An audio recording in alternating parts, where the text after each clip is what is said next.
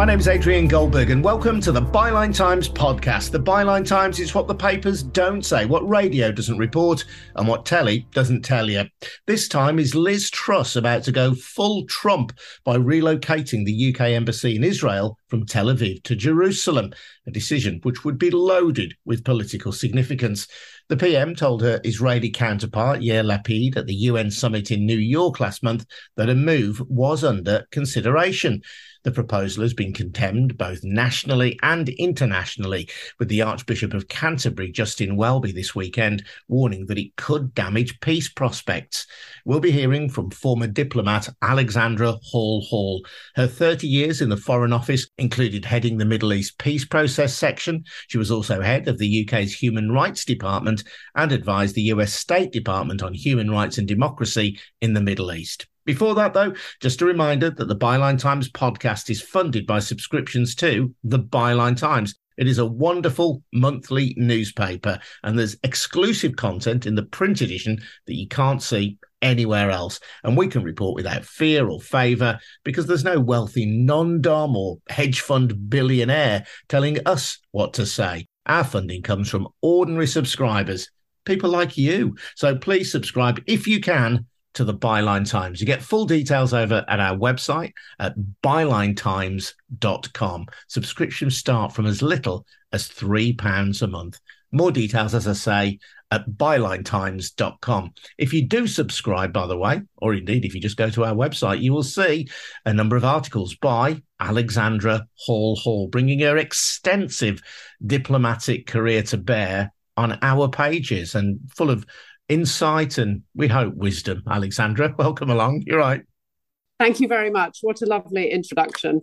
Alexandra, why are you so concerned about the possibility of the UK moving its embassy to Jerusalem, which from the outside to people who perhaps don't understand the politics of the Middle East might simply seem like a move from one city to another. Get Pickfords in. Well, I have two main concerns with it. And by far the most important concern is that it would violate an internationally accepted consensus that the status of Jerusalem is contested, it is disputed territory. The international community's view is that East Jerusalem is illegally occupied territory. And we do not recognize Israel's declaration that Jerusalem is its permanent capital and that the only way to settle the status of Jerusalem is through a negotiated settlement with the Palestinians. So, any UK decision to move the embassy, it might seem like a small practical terms, it's not a big deal, but in symbolic and international legal terms, it's a hugely significant move.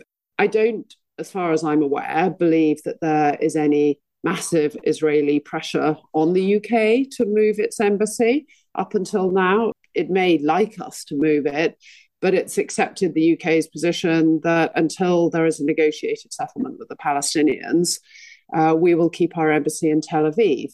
And indeed, when President Donald Trump announced it was going to move the US embassy to Jerusalem, Prime Minister Theresa May condemned that move in very clear terms. So, one is just the international principle. The second issue really is why make this move? I mean, Prime Minister Truss has sort of badged herself as the disruptor in chief, and she's certainly achieving plenty of disruption on the domestic front. But why stir up this diplomatic hornet's nest internationally? And she herself has been very, very clear about the need to uphold international law with regard to Russia's illegal invasion of Ukraine. So, why violate those same principles and stir up a hornet's nest in the Middle East? So, those are really my two main concerns. Donald Trump, as you say, organized the relocation of the US embassy. I think he announced it in 2017, and the US embassy did move to Jerusalem in 2018 on the 70th anniversary of the founding of the state of Israel. And I guess for people in Palestine who are not Jewish and who may resist the Jewish state, this could be seen as a, an act of provocation. Well, I think it's really rather of a betrayal, to be perfectly frank. The UK has always tried to pitch itself as an honest broker in the Middle East that is not afraid to criticize Israel over some of its actions in the occupied territories. In fact, its continued occupation of those territories, the building of settlements, excessive force against Palestinians. I mean, when you read the papers, it is actually really depressing and sad just to read the sort of daily litany of clashes between young Palestinian teenagers throwing stones at Israelis and then them getting shot in return. It's it's incredibly sad. But the UK has also not been afraid to criticize the Palestinians for failing to engage in good faith or condemning rocket attacks from Gaza. And the UK has really tried to position itself as an honest broker, not least, I would argue, to compensate for the fact that it was a set of British decisions around World War One that laid the seeds for the current conflict because the British pledged in the Balfour Declaration that the Jewish people should be allowed to establish a home in what was then Palestine under Ottoman rule. But they also promised the Arabs that if the Arabs supported them in helping defeat the Ottoman Empire, the British would support the establishment of an Arab state in the same territory. So I think that kind of duplicity laid some of the foundations for the current conflict. And certainly, for as long as I was a diplomat, the British government has always tried to be incredibly fair handed and even and supported the two state solution. The problem with this current move is it really puts way more of our eggs in the Israeli basket and really represents a betrayal of our good faith towards the Palestinians. So I think it really damages us in the region and it damages any notion that we are a fair player and an honest broker in this situation.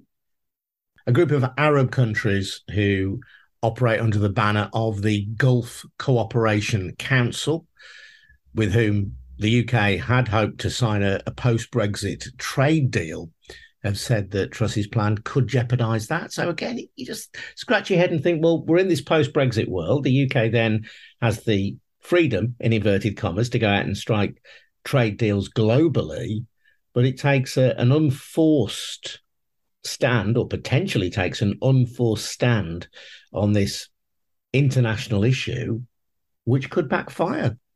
Well, I'm a tennis player. I would say it's an unforced error it's a move that doesn't contribute anything and potentially contains costs. The other countries that have moved their embassies to Jerusalem, there is the United States, Guatemala, Honduras, and Kosovo. So there are four other countries that have now moved their embassies to Jerusalem. The issue with the British doing it is the British held the mandate in that region after the World War One and we laid the seeds of the current conflict through our different promises to different communities in that region uh, the Balfour Declaration to the Jews, correspondence with the Jordanian Hashemite royal family through the Hussein McMahon correspondence, and a separate agreement with the French called the Sykes Picot Agreement, where we decided we would also divide that territory up between the French and the British. So we laid some of the foundations for that conflict. And so I think it's incumbent on us above all to tread carefully. It's not just any other country deciding to move its embassy to Jerusalem, it's the British. So it carries symbolism way beyond just moving a building and opening, opening a new office. And everywhere we go in this story, Alexandra, we are dogged by the shadow of history, aren't we? As you say, we go back to 1915. This is the Sykes-Picot Agreement. So Britain and France agrees to split the land that is modern day Israel and the land that would be called Palestine. Britain and France agreed to to chop that up as imperial powers between each other. Yes, and that encompasses Lebanon and Syria as well, and Jordan. And then in 1915, 1916, there was something called the Hussein McMahon Correspondence, in which the British agreed to establish an independent Arab state in the region. That, as you say, was in, in return for Arab support against the Ottoman Empire. And then a year later, in 17, 1917, the Balfour Declaration, which expressed support for the establishment in Palestine of a national home for the Jewish people. so various parties in that part of the world have reason to view Britain, to say the least, with great suspicion. And we, we can kind of look back at imperial history and say, well, all this was a long time ago. But those fractures that were introduced over a century ago have never really been resolved, never been healed. I think one of the experiences I've had of the last few years is re looking again at British history with somewhat brighter eyes and clearer eyes. I mean, when I was a diplomat, I always felt very proud of the British. I felt like we genuinely did try to be a force for good in the world.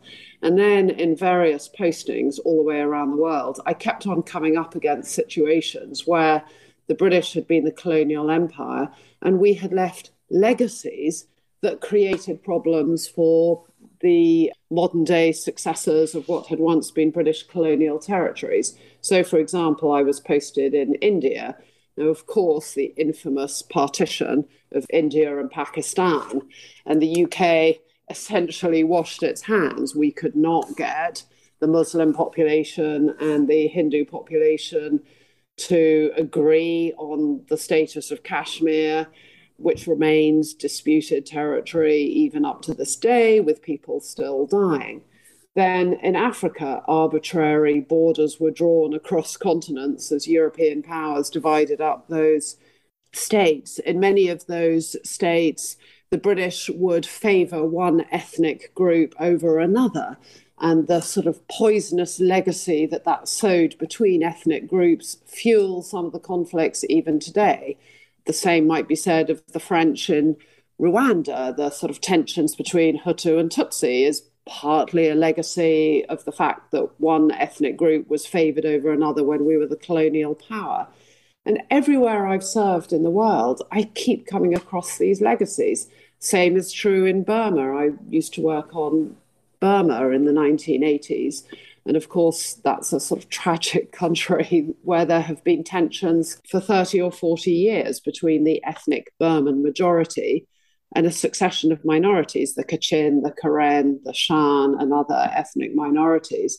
And again, the UK tended to favour or support one ethnic group over another.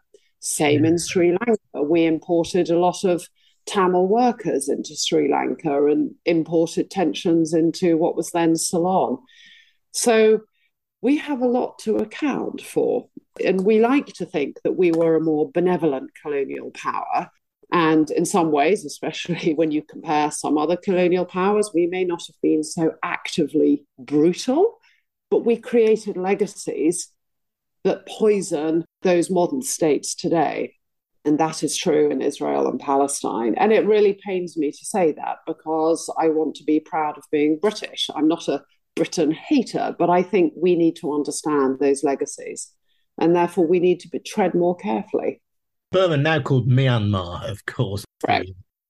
In terms of Israel, there are those who would say the real problem with the state of Israel is its creation by Zionists, by people who initially bought up land, having traveled to the Middle East from Europe and from the United States, and who then fashioned from that land a predominantly Jewish state.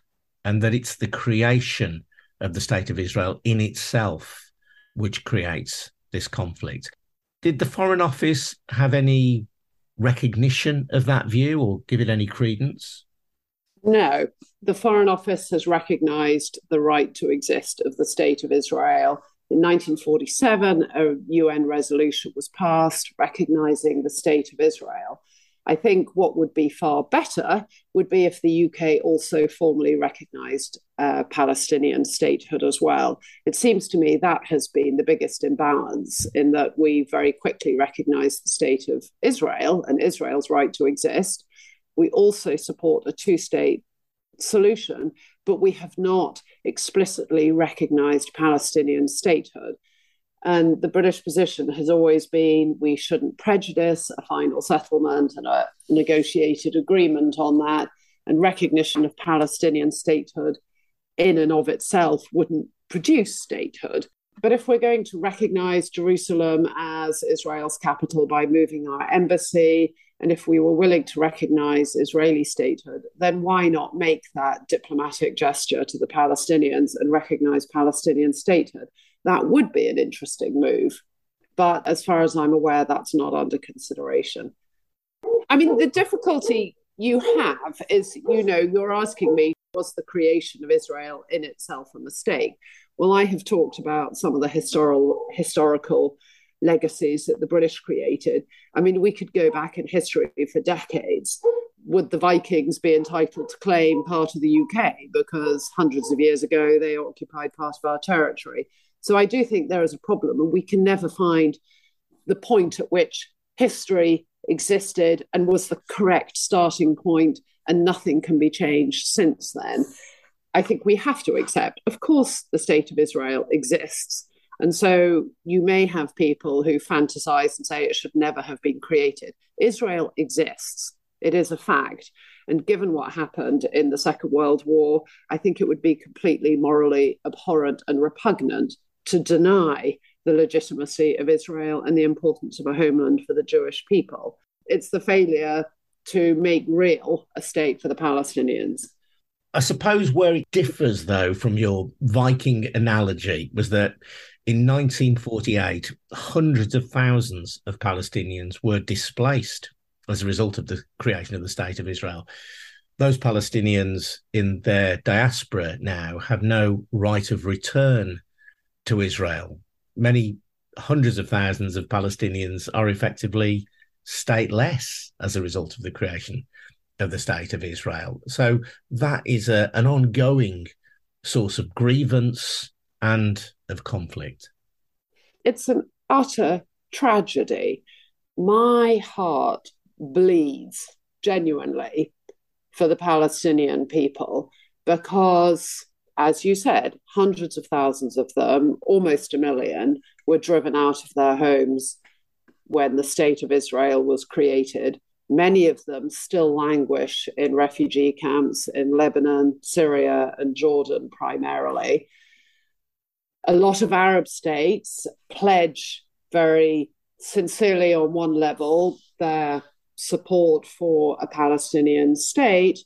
And yet, in the meantime, they've not allowed the Palestinians in those refugee camps to integrate more fully into the states where they're currently living.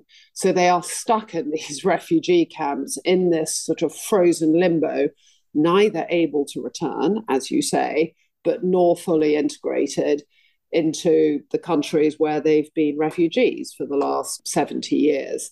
I spent time as a student in Israel, both in Israel and in the occupied territories and in Gaza. And I remember traveling with a a young man who was a refugee, lived in a refugee camp in Gaza, and he took me across into Israel. And we visited this village. And he pointed to a house and he said, That was my grandparents' house. And we were with a group of his friends and we drove through this village. And this was the village that their families had all been driven out of. And the immediacy of that was so poignant and I was sort of welling up with emotion. And then they saw I was getting very upset. And so one of them pointed to a donkey and said, That was my grandfather's donkey to try and break the tension. but the letter was very clear it's alive and real. Those were their olive trees, those were their houses, those were their farms. And they've been driven out and they have not been able to return. And this is the complete tragedy because trying to find a resolution to the conflict either involve allowing all these refugees to return, but then in such numbers that they outnumber the number of Jews and it becomes hard for Israel to remain a Jewish state, or denying them that right of return.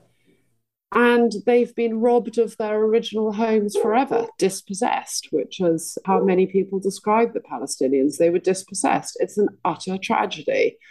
What's also tragedy is that the international community, I mean, I was reading the speeches by Prime Minister Yair Lapid to the United Nations General Assembly earlier this month. And on one level, it was a very good speech. It spoke very movingly about sharing a home with the Palestinians, Israeli commitment to a two state solution, the desire for peace, that Israel was willing to create peace.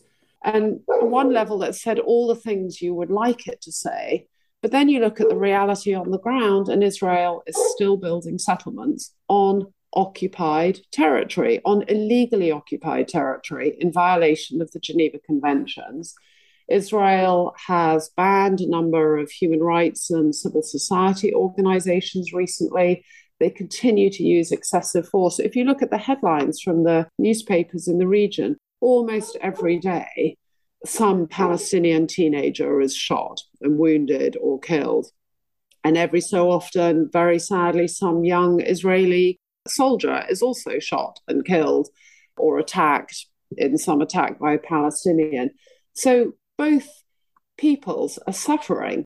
And then the Palestinians, I feel like they're a sort of forgotten people because the international community pays lip service to this two state solution but nothing is happening in practice to make that a reality.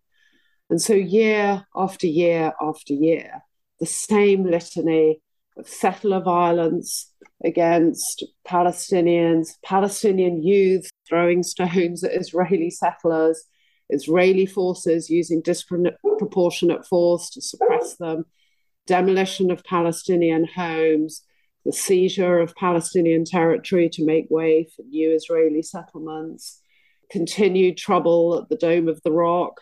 It's just tragic. It is just a tragedy. And it's been going on for 70 years. And I look at the live conflict in Ukraine today, and I think the international community, including the UK, has been wonderful in its support for Ukraine. I hope we keep supporting Ukraine and I hope we continue to supply them with arms and condemn Russia's actions there. But what if that becomes a frozen conflict? And 50 or 70 years from now, some future British Prime Minister, let's say there's a different government in Russia that is more democratic, and meanwhile, Ukraine has perhaps regressed from democracy. Will some future British Prime Minister decide it's no longer convenient to condemn Russia's annexation of Crimea. Maybe we'll just recognize Crimea because we want a trade deal with Russia. I mean, these principles really matter. Alexandra, thank you very much indeed. That's Alexandra Hall Hall. Thanks to her. Thanks to the dog as well, Alexandra, which uh, gets royally entertained during your conversation. Uh, that's Alexandra Hall.